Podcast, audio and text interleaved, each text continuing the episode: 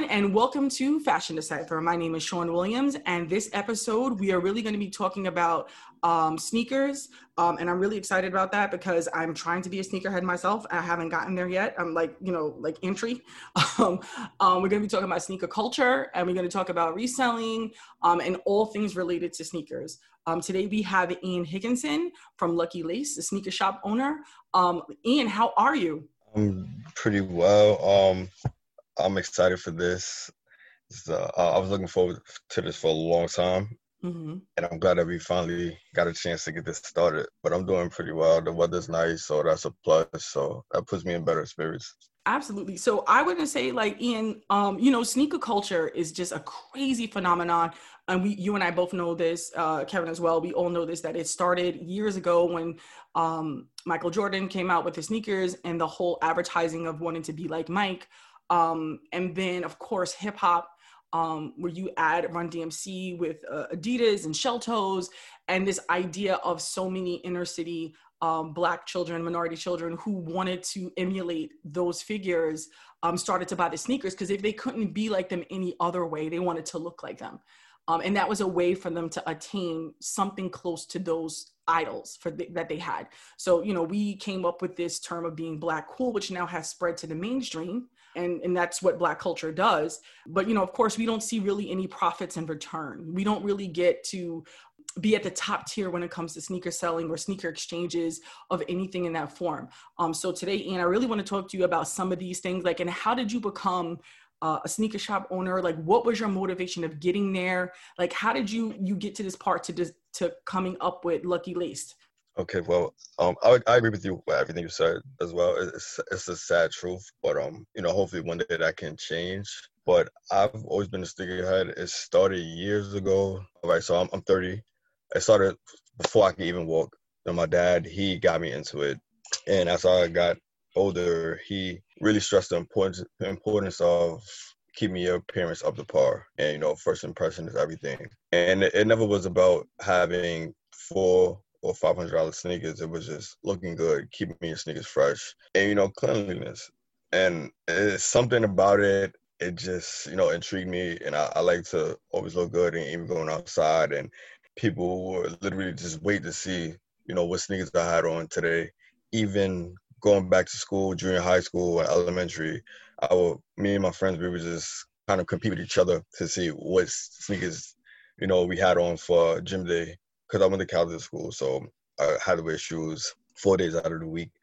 But you know that fifth day, you know, we, we tried to come out with not best, and it's something that just attached to me, and it it, it grew as I got older, mm-hmm. and it stuck with me. And like Ian, what was your like most coveted sneaker growing up? Like, what was the thing that you were like? You looked at those sneakers, were like, oh, that's it. Like, what was that that that sneaker for you? Hmm. It would definitely have to be the Iverson, the mm-hmm. questions. Okay. Uh, that's I'm a little biased, but that's my favorite player of all time. But that was a shoe that you know it didn't matter what color came out, I had to get it. Mm-hmm. And it was just like I knew I wasn't going to the NBA, you know, but I kind of felt like him. Exactly, I totally understand that. So it that was a must, absolute must. All right. So, you know, so I guess from that love of sneakers and growing up and your dad teaching you about like cleanliness and like your appearance and uh, presenting your best self when you um, impress someone you meet them for the first time, was that the thing that got you into wanting to own a retail shop? Like, what was the thing that actually transitioned when you said, when you had to p- pick a career and you were like, I want to own a sneaker shop? Was that the reason? Um, it, it wasn't. It started, well, the mind first came, well, the thought first crossed my mind back in I want to say 2004 mm-hmm. or five, when I was in high school. I was probably a freshman, sophomore. Mm-hmm. Um, like I said, I went to college school literally from pre-K to 12th grade. So you know, wearing sneakers was not really allowed, but um, we would get away with it if you wear like all black shoes, where the principal really couldn't tell or teachers couldn't tell. So it was 2004 or 5. I had the Retro 10. They were all black, and this shoe pretty much everyone had them. And of course, like every release, there are a lot of people that missed out on them. So I will wear them to school here and there. And one of my classmates, he asked me. I I never forget his name was Jeremiah, and I think we were like he we were classmates and we were locker mates. So he said, "Ian, uh, do you want to sell me your sneakers?" And I looked at him and said, "No, you know, I, I would. Is why would you want to buy them?" He's like, "No, mm-hmm. I, I, know you're not. I know you're not a dirty person. You know." I'm like, "Yeah, you have a point, but you know, I want to keep on in mind." Right. And he was persistent. He kept asking me. And then one day I was like, you know what? Fine. I I, I don't even know how much I told them, but I'm pretty pretty sure I made my money back. And that was at the age of 14 or 15, and that stuck in my head. I'm like, wow, if I can make money off of you niggas, I just need to find a way to get some brand new ones, you know, so at, at a good price. And it stuck in my head. But fast forward, it was um back when I was in college, I was a freshman. I was transferring colleges, and um it was the summer of 2010, and I was waiting to get accepted to a college. So I was kind of bored, you know, I was staying at home and I found, I guess you could say, quote unquote, connect for, for sneakers. And I tested the waters. I, I bought, I purchased four pairs of shoes, two phone Foamposites at the time they were popular, and two pair of Jordans. And I think I sold them within a week. Mm. And I didn't get too excited.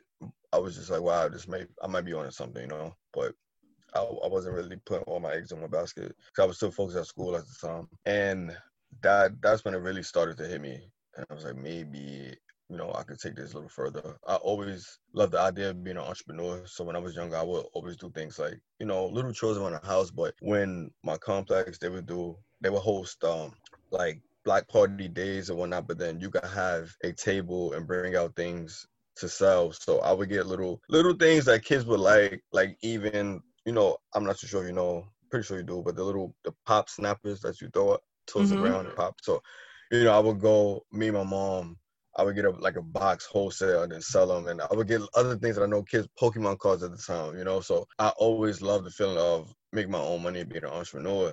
But I just didn't know what feel it would be until, you know, I found my, you know, one of my sources for shoes, authentic shoes. And that's when I really wanted to run with it. That's dope. Like, and, and Ian, what has your experience been like being a black sneaker shop owner and you know in an industry where you know people of color pocs don't really have the representation that they should especially when we promote what actually makes what you know sneakers hot. Like how's your experience have been um in the, in the sneaker sneaker industry? It has been definitely a great learning experience. It can be really really tough. I'm not gonna lie i don't want to sugarcoat anything for anyone that you know will hear this. And want to jump into the game and they're of color, it is hard. It is rough. You definitely need to have a strong mindset. Uh, you definitely need to have a team behind you. Um, and the team, it doesn't have it whether the team can help you source new sneakers and you know high beast apparel such as like Supreme and whatnot, but or just be there to support you emotionally and mentally because I did it on my own and I had you know thank God I had my mom and dad behind me, supporting me when I needed to just, you know, vent and just get opinions. But at the end of the day, I'm the sole owner. So when you have to handle shipping and customer service and, you know, social media and the buying, the merchandising, it's like, whoa, you know, so I say definitely have a team. It's definitely a beautiful, beautiful experience. Of course, we have to work a little harder to get ahead because you know sometimes right. you might not have the capital or, or have the access to capital, have access to you know a great lawyer or you know the great credit because we, maybe we wasn't taught this in school or within a household. So we sometimes we are behind, but definitely work a little harder and it'll definitely pay off. You know, and definitely be kind to people and pe- treat people how you want to be treated. Right. Right. And do you have any issues when it comes to like um, sourcing your sneakers or finding um, wholesalers, um, even when you were developing your shop? Like, was there issues uh, being a person of color? Is any of those things uh, interfere with getting things done? Did you find any um, resistance a- at all? I haven't. The beautiful, the most beautiful thing about the sneaker culture, I would say, is that it glues everyone together from all different walks of life.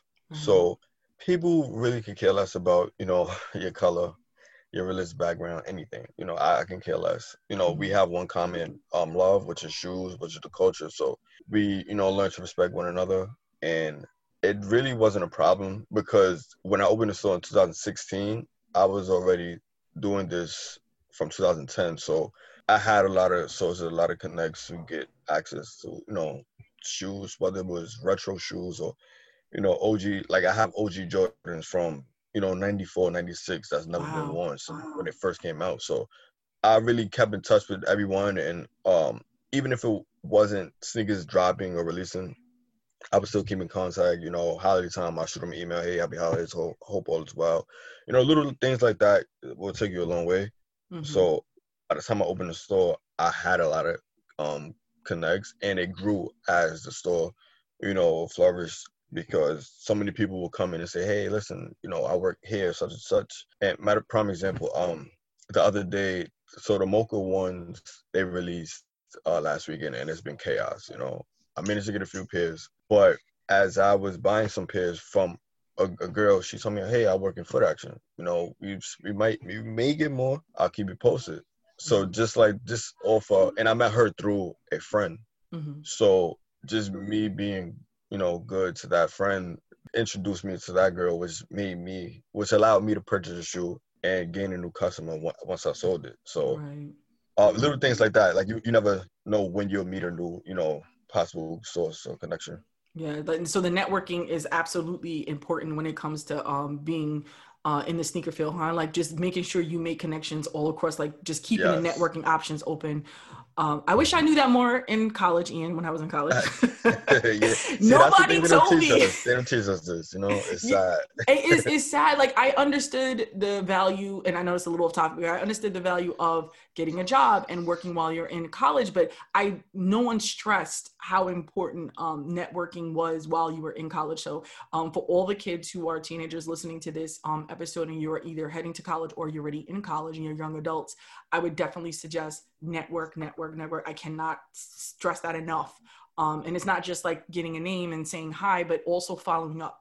You know, consistently keep those networking um, avenues open. Um, but Definitely. that's that. um, but let me ask you, like, Ian, what do you think of um, all these online retailers now? I mean, like, we live in a COVID world right now um, where you know most people are not shopping in stores and brick and mortar stores. But like, what do you think of all these like resale stores? I mean, like Flight Club and Stadium Goods have always been around, but like the rise of StockX, like, what do you think of? Does that hinder your business in any way? Does it help you? Does it you know add to the sneaker craze? Okay, so like most resellers, we kind of have a love hate relationship with StockX. Well, some of us have a love hate relationship with StockX, and some just have a hate relationship with StockX. Um, and StockX, I'm not here to slander them, but just based on my personal experience, they can be a gift and a curse. Um, especially during a COVID situation where you know sometimes you would sell things and your payout took over a month. Mm-hmm. You know, so it's like if I was really dependent upon this, I'm not rich, but if I was really dependent on that those sales through StockX, you know, I would be hurting because I get that they're taking precautionary measures to um, ensure the safety of their staff. But over a month to release money from sales to someone, you know, is kind of crazy, especially someone that's been, you know, a consistent seller on StockX. And it's not just me. Uh, so many people have horror stories with them, and I, am gonna give them the benefit of the doubt. It's due to COVID, but it's it can also be a blessing because, okay, let's say if I have it off white 90 um 97 Air Max 97 right? And let's say it's average price right now resale price is 850 you go on flight club it might be 1100 you go on stadium goods it might be 1200 now being that you know I own I own my own shop I want to build my own brand I don't want to sell you know consign so most resellers not most but a lot of resellers they'll just get a shoe or shoes and they'll take them right to Flight Club or Stadium Goods just so they can sell for them or even myself, you know. But me, I, am determined to get the, the, shoe sold on my own. So when people see that shoe, they they touch the waters, they look at Flight Club, they look at Stadium Goods. But now with StockX in the game, they look at StockX and say, "Oh wow, it's 750." So now people, the a potential buyer, already eliminated Flight Club and, and Stadium Goods because they're charging way more. So now they go to StockX and see 750. Meanwhile, I'm asking 850. So now, of course, there are people. That, I don't blame them for wanna wanting to save their money and you know save a few bucks, but they'll come to me and say, "Hey, listen, it's 750 on StockX. You're charging 850. Can you match StockX prices? And I'm just like, "Oh man, well." Unfortunately, I can't because StockX you know, they don't own the items they sell. They're just they're really the middleman. So in a way, StockX hinders resellers and, and um, sneaker boutiques and some shops in that sense because people they're not trying to bargain and, and you know cross reference your price to StockX. But on the other hand, it's a blessing because that same shoe that may be worth eight fifty. You know, the average based on your clientele, you know, like I have my clientele is people that want the hype stuff like off whites, and then there's people that might want a simple pair of New Balance. Now, I know that shoe that's worth eight hundred and fifty dollars. If I post it on, you know, just my personal social media, the average person is not gonna buy that. So now it's like, okay, I don't have the, I could cut out the negotiations with someone I potentially wants it. I could cut out the, you know, the false hope of selling it to people that I know they're not gonna spend eight hundred dollars on a shoe, and I could just say, hey, StockX, I'll put it on StockX and sell it and get my money in a few days. So that's the blessing of it. So it's it's like a give and take. Yeah, I heard. Um, I know eBay is a place that people sell sneakers too, and um, they have a new service. They're gonna authenticate sneakers. Are you um for that or against that? Yeah, I actually got that email, and I'm glad you brought that up. Um, I'm considering it. Uh, it's I think it's about time that they they implemented that service because it, even looking on eBay. So when I shop, I shop all places to get new um you know inventory. So eBay is one place I might shop, and the amount of fakes I see is ridiculous. Like obvious fakes. It's not even you know people trying to blend in top quality fakes with real. It's just I, have witnessed sneakers that yeah, most Jordan ones they come with extra laces.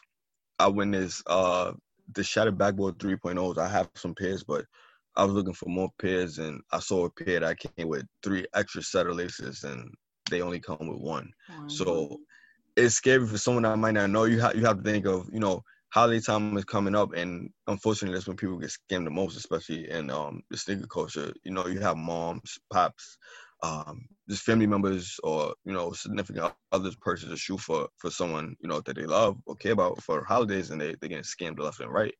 So I'm glad they actually, you know, they they're implementing that feature, and I definitely will try to list some things on eBay, but before that, I, I stopped dealing with eBay because of the, the um, even um, sellers were getting scammed because uh, a lot of people don't know PayPal is owned by eBay. Yes, they always so, force you to get that too. Yeah, exactly. Most people forget that. So I've I've heard sto- horror stories from people where they might have sold a brand new off white Jordan collab and the buyer will take a picture with rocks in the shoebox and say, "Hey, they sent me this," and literally refund the the buyer and they keep the shoe. So for that reason, mm-hmm. I was like, you know what, I'm not going to deal with that. I can't afford to take any loss, especially not a loss like that. So mm-hmm. I think with that feature, I think eBay will, you know, they'll give us give us some time to be one of the top dogs as far as you know buying and selling. I do like speaking of just buying sneakers, as, as you said, they had the Mocha release, which was crazy. Um, and you have all these great releases, but it seems like for the average person, the only way you have a chance is if you get like a sneaker bot. Like, what's your opinion on sneaker bots in general? Like, is there still a way for the average person to cop a pair of sneakers, or you have to go and buy bots now? Is that like the way? Um, yes. So, so to, to piggyback what you said, sneaker bots they it's a computer program where it checks out um, as many pairs as you allow it to in a matter of seconds. So by the time you know, like a you know, a mom or, or dad is entering the credit card information manually, that shoe is sold out by the time they they press checkout. And it is a headache. It is a pain. I'm not gonna lie. When I first heard about bots, I was frustrated. I hated them, and I was just devastated because now it's like you have to adapt. You know, if you can't join them, beat them. Mm-hmm. And at first, I, I have I had bots, um, but now they're, they're so intricate where I don't even have the time and the patience to actually sit down and, and you know manage one. Mm-hmm. But I do have friends, you know, that that run bots for me, and like I said, it's it's you have to you know adapt to times. You know, if you want to remain in the game, um, I don't solely depend on bots because I have other people that you know might work in Locker, uh, you know, some managers and mom and pop stores that allow me to, you know, backdoor. them and sell me a few pairs early ahead of time, so it's little different methods. But I'm, I, if you want to be a reseller, you definitely have to have a bot or have somebody with a bot. It sucks because you know it's it's taking away a fair chance of you know purchasing for the rest of people. But at the end of the day it's like, are you a businessman first, you know, or hey, you can't really be sympathetic. It's sad to say, but if you want to, you know, grow your brand and continue to have new customers and loyal customers, you have to adapt some way somehow. I hear you. I know last week when they came out, the um, I love Air Max 97, so they had the Halloween ones that came out. Oh yeah. And I'm not trying to resell them. I just wanted to wear them, and I had everything loaded, credit card information, everything. When I tried to put them in my cart through SNKRS, by the time I hit size 11 and a half and submit, I was getting kicked out. And then by the time it refreshed, it was like sold out. I was like, that's crazy. Like I didn't even stand a chance. Yeah, it's, it's, frustrating. And, and and that's the thing. It'll be a pair where you think, okay, there's no way this is gonna sell out. And then it's like, wow, they're going literally a sneaker will load at 10 o'clock and 10 on one, everything's done. Yeah, I was I was telling too. Sean yesterday, um, I was on Adidas, not to hype um different names on this podcast, but they had a collaboration with Star Wars, so they had these um like look like a mint green um sneakers that I really like. Sold out. They had like these Chewbacca ones, which I didn't like at all, but just sold out like crazy. Like it almost remind me of back in the days when you would try to get concert tickets.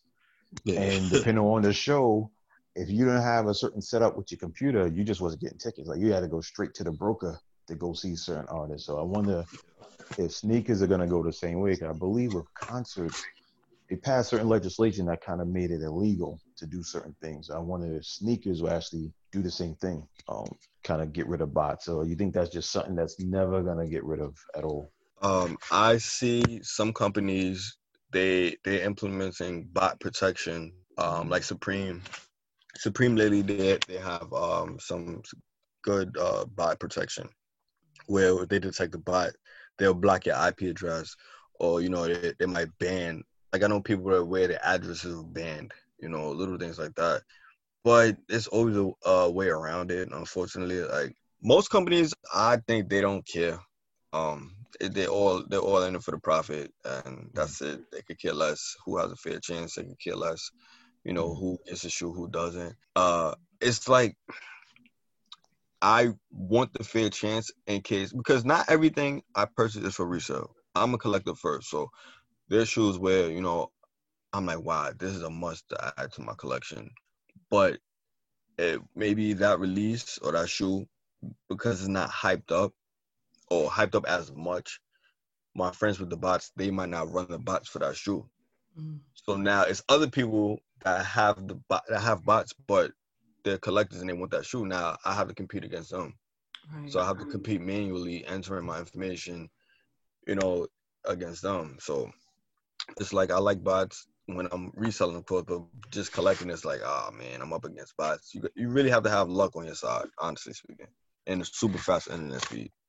Let me ask you this, Ian. Like, I I'm. I have to, you know, I'm a big fan of Jordan fives. Um, my sister got me into those, and then um threes. I just bought a couple of threes this year, last year. Um, and then I bought one Jordan one. Um, and here I am thinking like I was like, oh, I got a Jordan one, but it was like the satin pair um what and those shoes were abysmal with selling like it just on like i'm gonna say stockx it was like 175 dollars like original price like what makes certain jordan ones more valuable than other? Is it the material? Is it like all leather? Like what makes some of them sell out? Is it not just a colorway? Do you have any advice on like what is better when it comes to buying like specifically jordan ones? Okay so jordan ones that's one of my favorites as well. But when it comes to ones there's a lot of variations that determine, you know, the hype. First, even with with Jordans in general, but specifically ones, you have to see if it's is it a collab.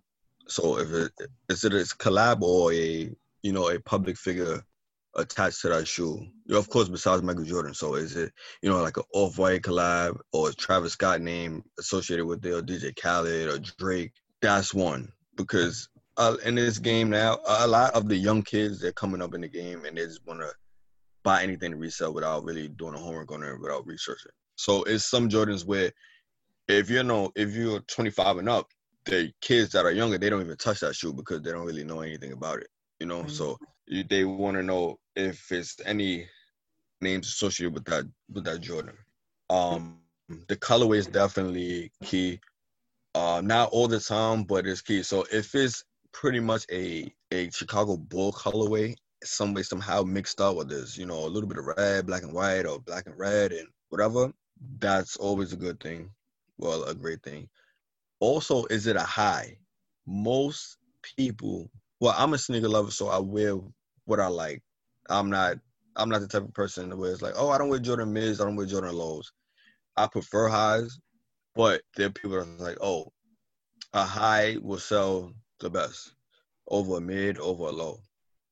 Don't get me wrong, there are lows and high and mids that sell for, you know, a ton of money. But so it's any name associated with it, the colorway, uh, the quantity as well too.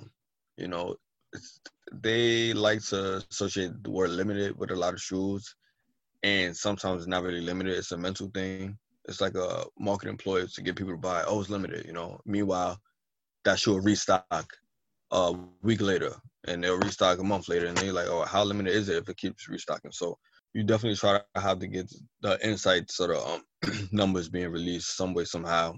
Like the Mocha ones, I had a little insight of how many pairs were being released. So with that information I had, you know, two weeks in advance, I knew okay, this is going to be a movie once this the shoe releases. Um, even sometimes the packaging, sometimes the packaging might be, you know, it might be a special box, special tissue paper, or maybe a special hang tag, you know, maybe three, four extra pair of laces that definitely plays a part in it. I was gonna ask you that because Kevin yeah, had. oh, Kevin, I was just about to say that. Go yeah, ahead. I'm sorry. Say, no, what you hit on something with the pack. I'm very big into packaging, and I've noticed, like for example, Puma. They did some J Cole sneakers. They actually did like a, a Super Mario, and the packaging on those sneakers was beautiful. Like the Super Mario box, it looked like a video game box, and even the tissue paper, everything was unique to Super Mario. And then on the J. Cole one, the box said Dreamer. It was very different. And nothing against um, other labels, but I've seen, for example, like Yeezy's packaging, and it's just so very plain, so very nondescript.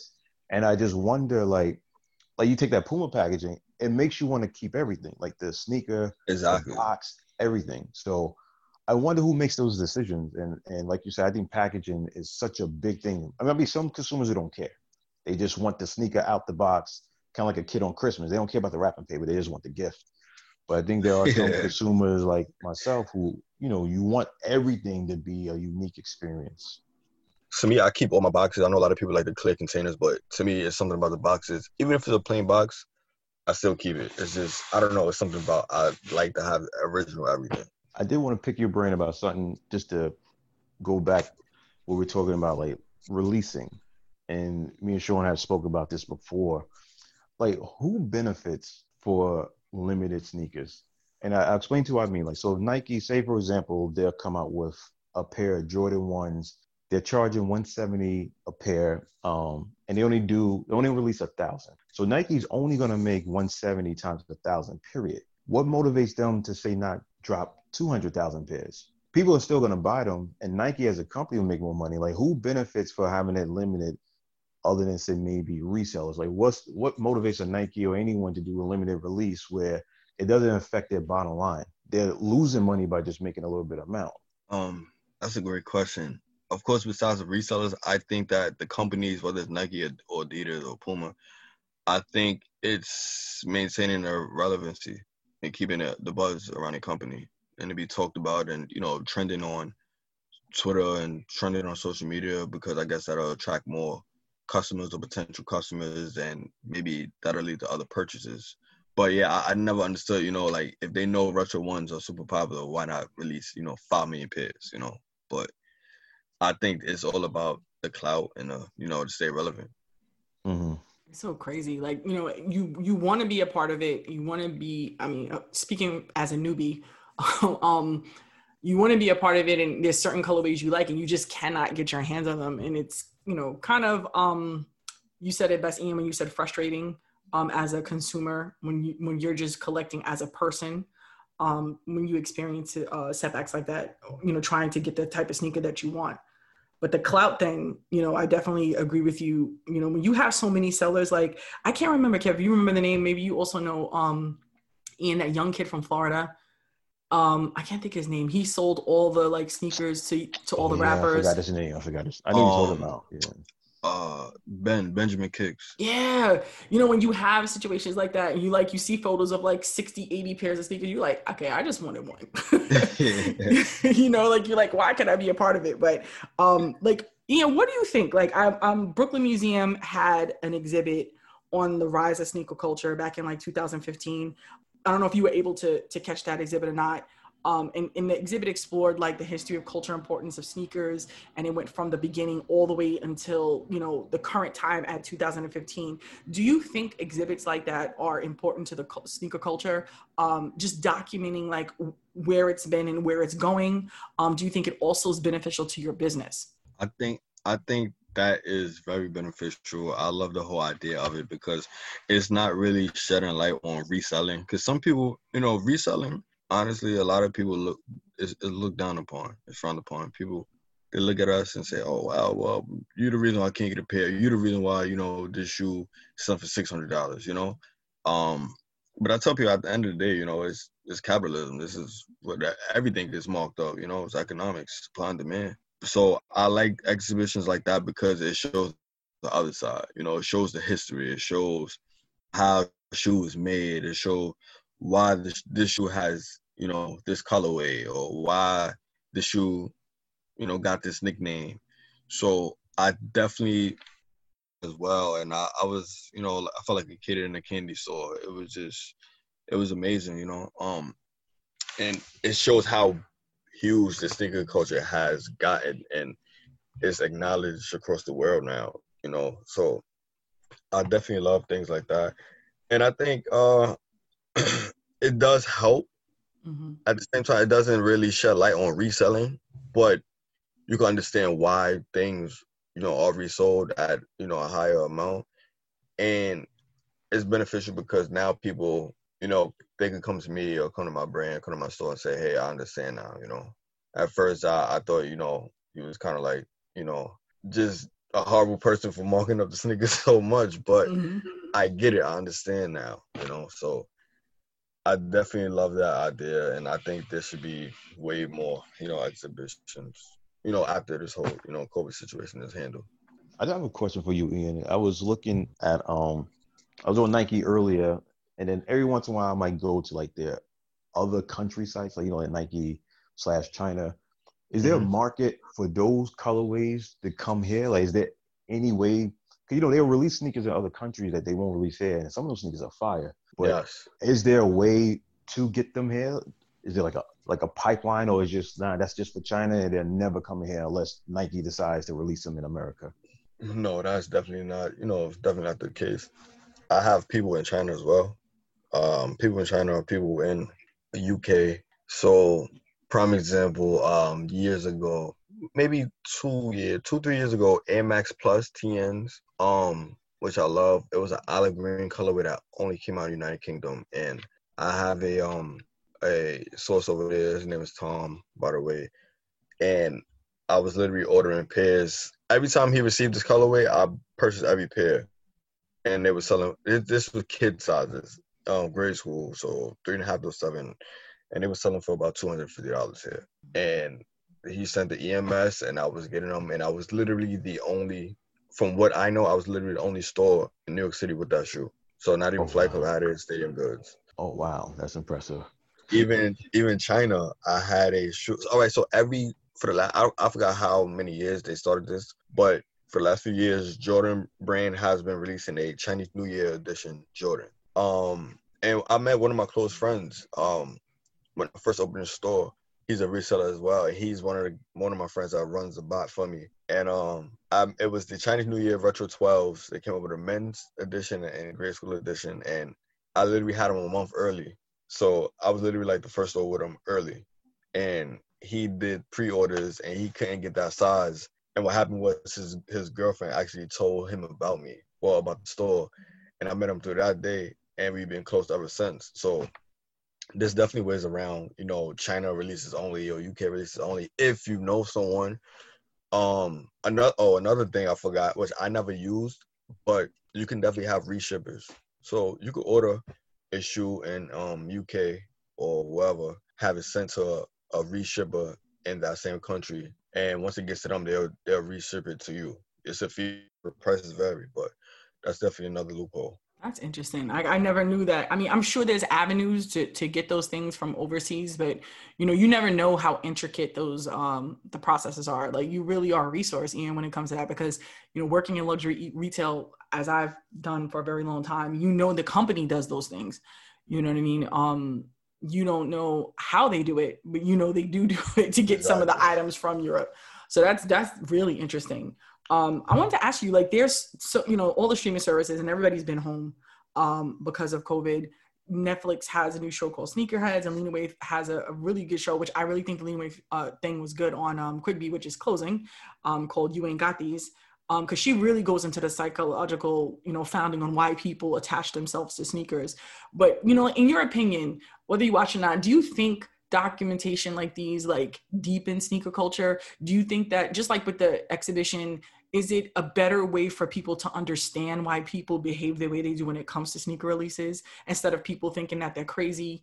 Um, do you think like that helps? Definitely. I, I, think it's a great thing. I haven't got got the chance to sit down and watch it. I intend but some sometimes my days is like so hectic. Mm-hmm. but i think it's a beautiful thing. Um but like i said more people understand why not even the whole resale but people understand why people go crazy. Like i sat down i met like just having the store, I met so many, you know, just beautiful people where we would sit down and just, you know, speak for hours. You know, they would purchase things, but they would we would speak for hours and even after that they would come back and we would just speak and, you know, keep in touch. And a lot of people fail to realize that the main reason why people go crazy for some of these shoes is because they were broke. They were poor growing up. Now it's like this is the opportunity to get it. Oh, my mom and dad couldn't afford this when I was a kid, or you know, we have to share shoes. So now I'm, I'm an adult. I make my own money, I make great money. Now I have the opportunity to get this. It's like completing their childhood, more or less. So reselling is about collecting, and I guess you know, feeling someone complete. Yeah. So like, okay, I, which I definitely suggest anyone. I mean, whenever I know you're extremely busy, Ian. You know, whenever you get a chance, definitely watch it. But I suggest anyone while Quibi is still up, um, if you have access to it, to watch. I think Quibi closes like the first week of December, I think. Kevin yeah, December first. Yeah. Right. Yeah. You, you were telling me that. Um, uh, definitely that that document. I really hope like you know they have someone. this is a sidebar. Um, to buy that uh, some of the shows on there so people can watch it elsewhere because that really Lena did a good job with that. Um, but I want to ask this like with all the sneaker collaborations you had mentioned earlier um, about it depends on like who's you know collabing with whom and what brand you know, they have had so many popular sneaker releases. What collabs do you think was the best? Like, who do you think, you know, sold the best sneaker, had the best look, and what collabs do you think didn't do so well? Of this year? Um, just in general, like, if do you have like a top top five or, you know, top ten or something? Um, it's hard, right? All right. It, so in general, we're not we're not just speaking on Nike, just in general. And just in yeah, general, overall. Okay. I I definitely have to give my hat, take my hat off to Virgil. Mm. I, I, I have to because he just pretty much any shoe he, he collab with, as far as like Nike, it just is ridiculous. And and the thing is, his his designs are so simple, yeah. but it's unique, and you know, so it's like wow, I'm putting air in quotation marks, and I'm not trying to play his design, you know, but it's like I'm putting the air in quotation marks, and it changes the whole look of a shoe. You know, that same silhouette that been a year, been around for years, is now completely different. You know, mm-hmm. put a put a hang tag, quotation marks, and air, and boom. You know, um, I definitely want to say he had. See, he had a bunch of collabs, but him, uh, definitely got to say Travis Scott, um, and of course, I love uh, as much people as uh, many people might love and hate him, but definitely Kanye. He changed a lot when it comes to Adidas. yeah, he he he had he definitely has. He he changed it. Honestly, I know Adidas been around for years and they're classic. They're known for you know the shell toes, Run DMC, but in my opinion, he saved Adidas. He saved. Them. I mean, I'm not saying that they were you know about to go out of business or anything, but he saved them. Right the perception like how people view adidas. Because i think exactly. adidas and pumas i think Kevin, you and i talked about this. At one point yeah. they were like in marshall's tj maxx type of sneaker. Like people didn't yeah. look at it like oh i'm going to foot locker to buy adidas you know or i'm going to Footaction you know what i mean? It wasn't yeah. that wasn't the thing. You went to like secondary uh, type of shopping or discount shopping and that's where you found pumas. You know what i mean? Exactly. So I, those three I, I know i might be oh even uh, well I, I can't forget about Don C you know, mm. some of his collabs really weren't the best, but they definitely brung, you know, some spunk to, to a lot of these companies. So, well, matter of fact, it's crazy because they, they're all friends.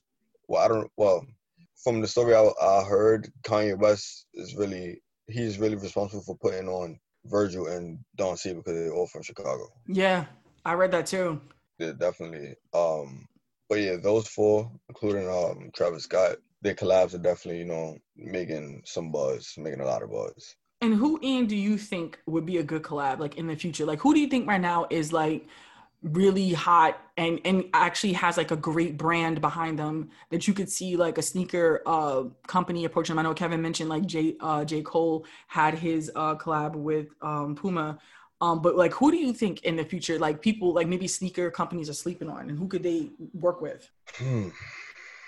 That is a great question.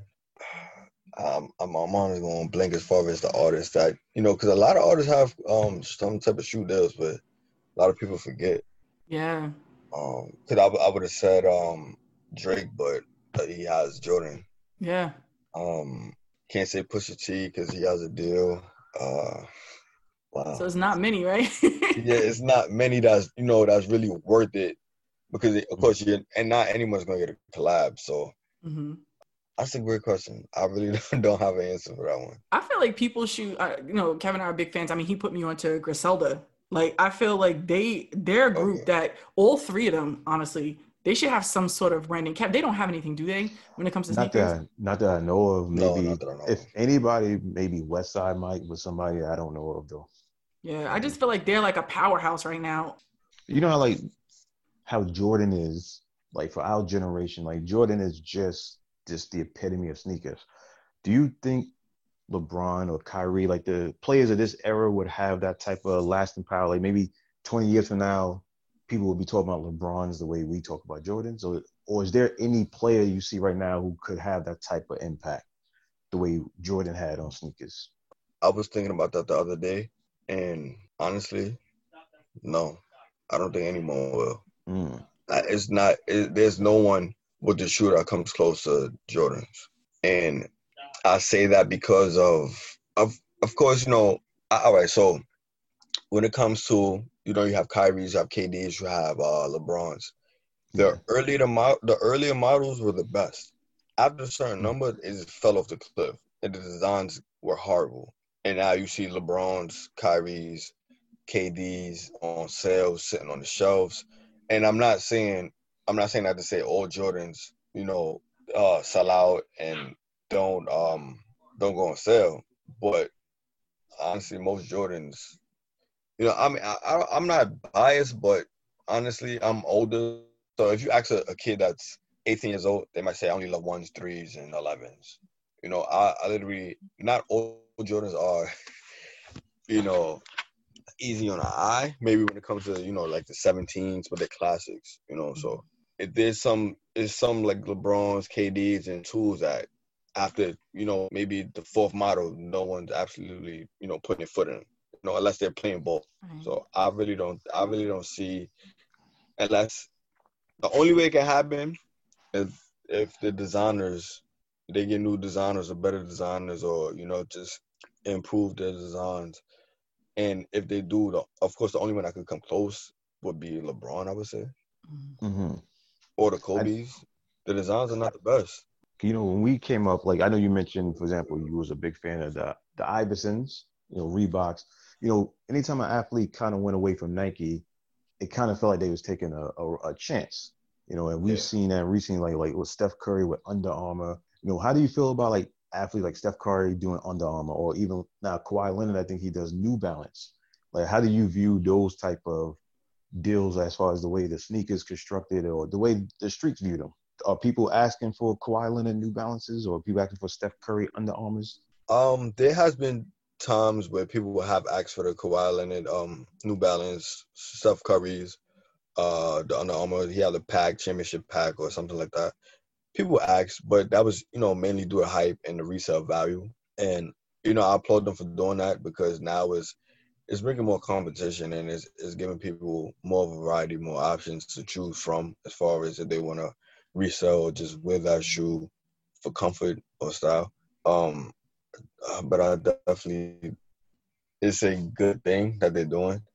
But that goes to the last question. Most of the shoes, if it wasn't for resale wise, people wouldn't ask for them. So when like when I say when I say there's no other you know athlete with a shoe signature shoe that come close to Jordan, is because if you take resale away, people still wear Jordans. I hear you. I hear that. That makes sense. Is there a sneaker out there that you had a chance to get and you didn't get, and now you look back like, damn, I should have bought those. yeah, there, there's a few. There's a few out there that I, oh man, I want to hang myself every time. You know, I'm like, wow, I really passed on the shoe.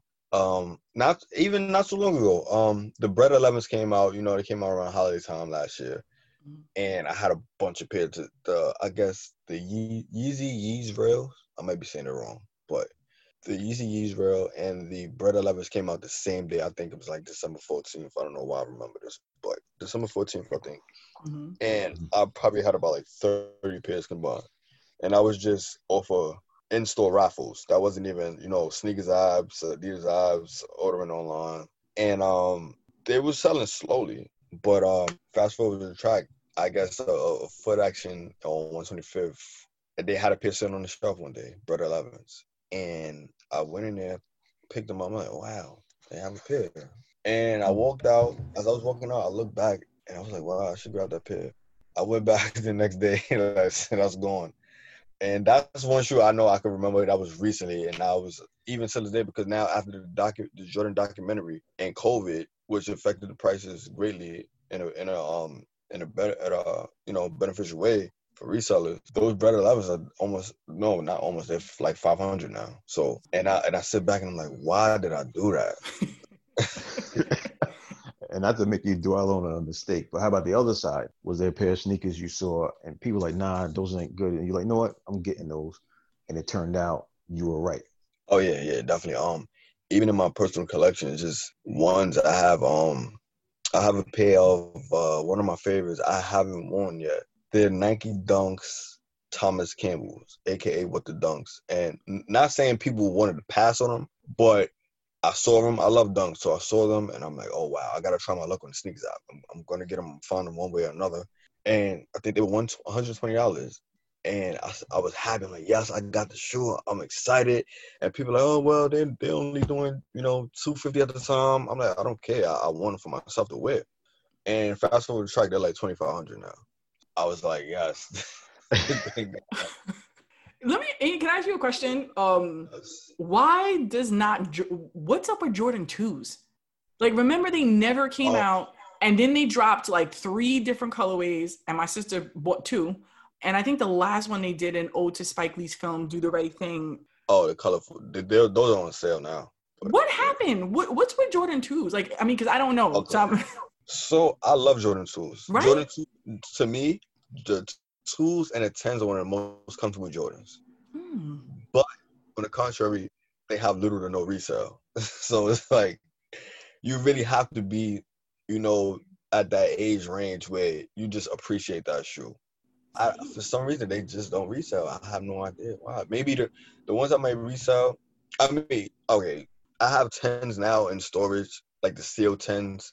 If it's a classic colorway, there's steel tens, and there was the ones I was white, red with the gray, and a and, a, and a old powder blue ones, with the ice blue ones that came out. The older colorways from 2004, 2005, which I mentioned earlier, those have some resale now. But other than that, if it's a basic general 10, a general tool that's not the Bred tools, the Chicago Bull tool colorway, or it just don't. I, I, have a matter of fact, I have a pair. I'm looking at some of my shoes now. I have a pair of Melo tools, mm-hmm. and Melo is one of my favorite um, forwards. And I love that shoe, and I, I purchased it. It was on sale. I, I got it from StockX for like less than retail, and It may be around like three, three fifty now. But um, that's a shoe that people just overlook it. I don't know why. I have no and I like that shoe. And I was like, okay, the next colorway. That, I mean, because I didn't partake. Um, my sister bought I think the black and the orange color, and then the white and the purple. And I was like, oh, okay, let me see when the next colorway comes out. I'll get it. And it never did. it never did. And I don't know what happened. Like I keep waiting. And it's wild because like the first Jordan threes I bought was this, I think last year, was the animal pack, like the um, kind of like uh, pony hair. That's the pair I I want. I have. I wanted that pair badly. The the um. I have a ten and a half now, Mhm. but I'm an eight and a half. So I recently found them.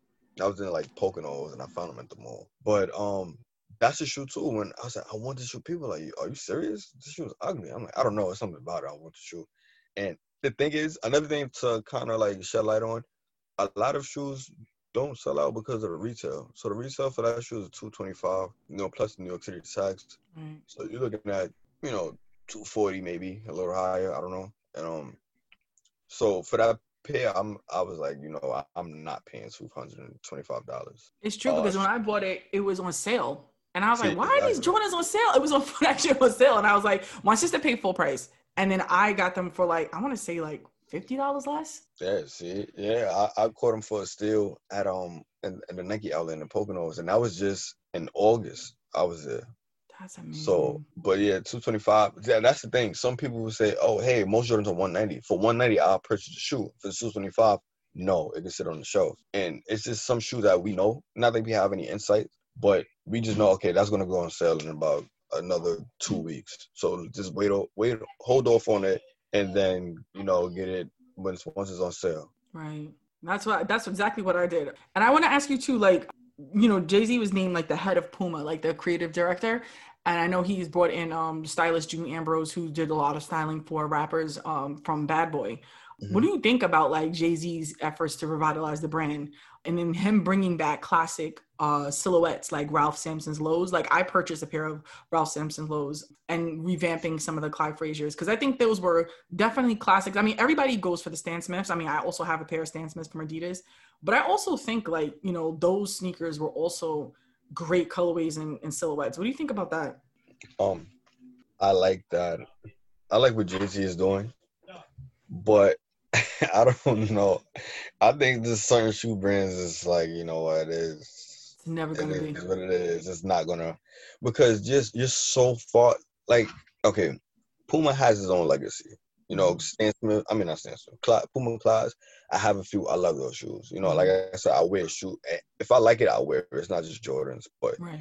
certain brands you just have to leave where they at. You know, um, it design is key. If the design are not dope, people are not gonna mess with it. I'm pretty sure it will. He Jay Z, you know, Jay Z Mhm. is pretty much he touches will, you know, turn to gold. Right. But it just it just depends. So I I think it will. It definitely will turn um. He'll definitely bring him, you know, some money, and uh, you know, just more. Uh, I don't want to say better reputation like that. Have a bad one, but he'll definitely uh bring some positive light to him. From a personal perspective, what's like the the next two or three sneakers that you're looking out for just for personal use, and then what's the next two or three sneakers you're looking out for for resale reasons? It could be the same sneakers, but I'm just asking. Well, yeah, I was about to say it's probably gonna be the same. Well, no, not really. Okay, so personal, I have them early already to come out. The 14th is the the midnight ones, the the Japan. So the silver ones came out um a few months ago. So now I the midnight silver ones. ones. Mhm. Yeah, so I have those early. So I would still count those for both personal and resale.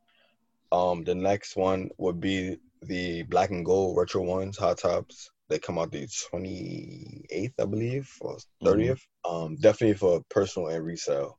Now the last one for personal would be the the fire red fours, Mm, that yes. which comes out the 28th Yeah. and I actually have them early, but it's not my size. And then on the resale wise, the last one would be the 11s that come out on the 12th because everyone loves 11s. That's like, you know, the holiday shoe, and people go crazy for it. So definitely, those are those are the ones. hmm How about you, Sean? Anything you looking forward to? I agree with him with the fire red for fire red fours. I love those. I definitely like those Jordan retro ones, uh, the silver, the Japans. Those I, I was trying. Those are one of the one I got up early in the morning, and my sister instructed me to have like several browsers open and already have my credit card loaded. And I sat mm-hmm. here like I had coffee and I blinked and it was sold out. So those are definitely ones, you know, like I, yeah, I felt that pain. But I do like the black and gold those are definitely interesting. I like the patent leather feature of those those sneakers. So I'm gonna try. we, we gonna see how that works. Kev, what about you? No, I like it's funny. You know, I, I wouldn't wear them, so I'd probably be the worst of both worlds because I would buy them not to wear them or not to resell them, just to have them. They got these um Jordan one, they're mids, but they're called homecoming because there's a story behind those. Because there's these two students, they had one like I think a Jordan scholarship. They went to HBCUs and they helped design those.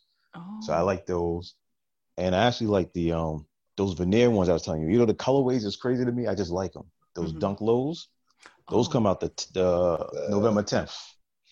They got I don't know what yes, it's, yes. it's, they're green, they're purple, and they're brown, but something about that. And once again, I don't think I would yeah. I would rock those neither. I think I would just keep them and just have them. So that's the only two I could think of. I was thinking about the other ones that come out, them Jordan. I think they're Jordan fives. Like each shoe's a different color, but I'm never gonna rock that. Oh, so, yeah. it would just be something to buy just to buy it, but I would never wear it. Like keep so, it on display in the house. Yeah, yeah, yeah. Pretty much, yeah. So, but that's my that's my two or three. I like that. I like that. I've learned so much from you this episode. You are really a resource when it comes to sneakers. I'm so happy you decided to join Fashion Decipher and just really let us know. Thank you for even you know reaching out and, and inviting me on. So oh, absolutely. I, and you know, you had your shop. I just want everybody to know you had your shop Lucky Laced in Williamsburg. Um, you know, that's Kevin's stopping ground. He's over there all the time. Um, and I know because of COVID, there's been some changes. Do you want to explain to the audience?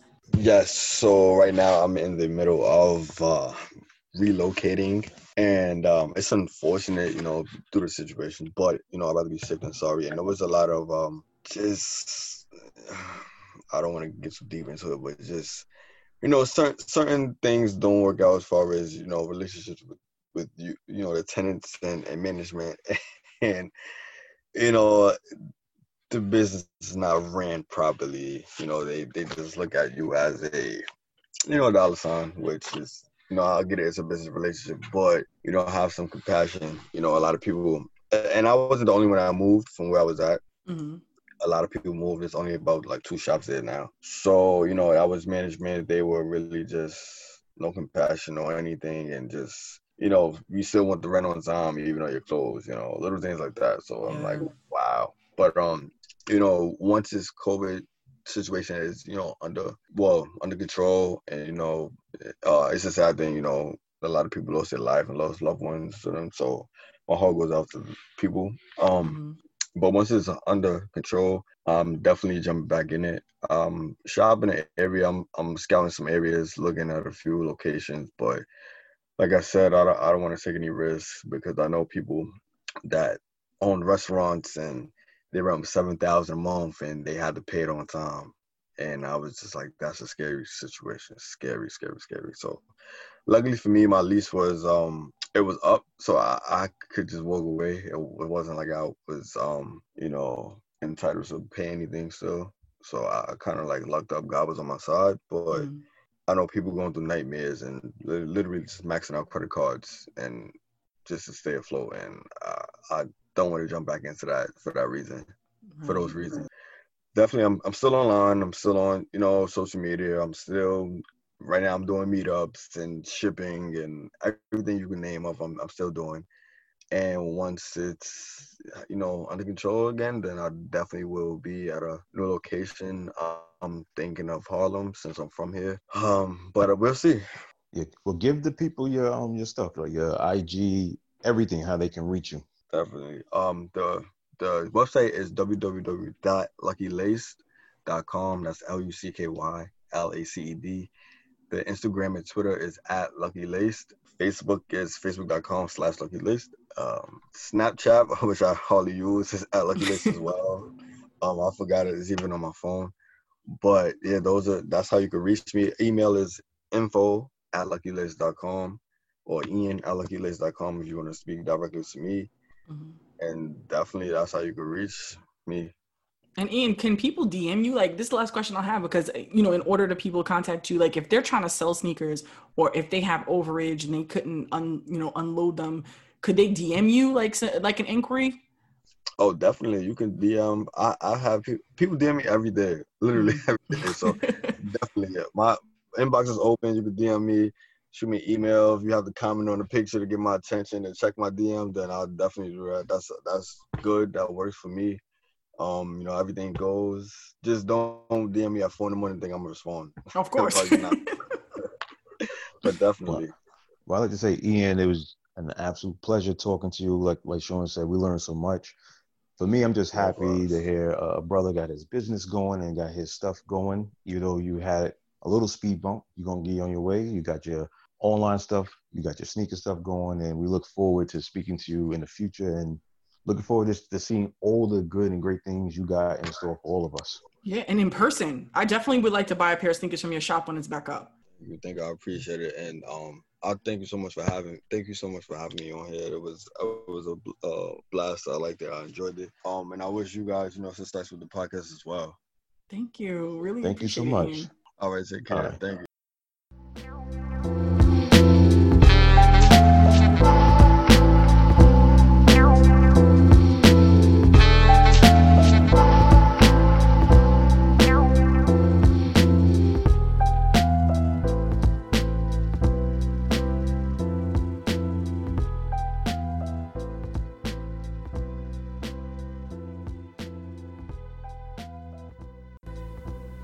Guys, it's Sean. Make sure you visit our website, fashiondecipher.com, to get a visual on what we're talking to you about. Check out pics from events, of guest speakers, and exhibits. If you miss anything we post, you can visit our archives page. Also, while you're there, hit that subscribe button, leave your email, and if you like, a comment. Tell us what you think or what you would want to hear on an upcoming episode. Don't forget to follow and friend Fashion Decipher on social media. Check out what we're up to. Speak with you next week.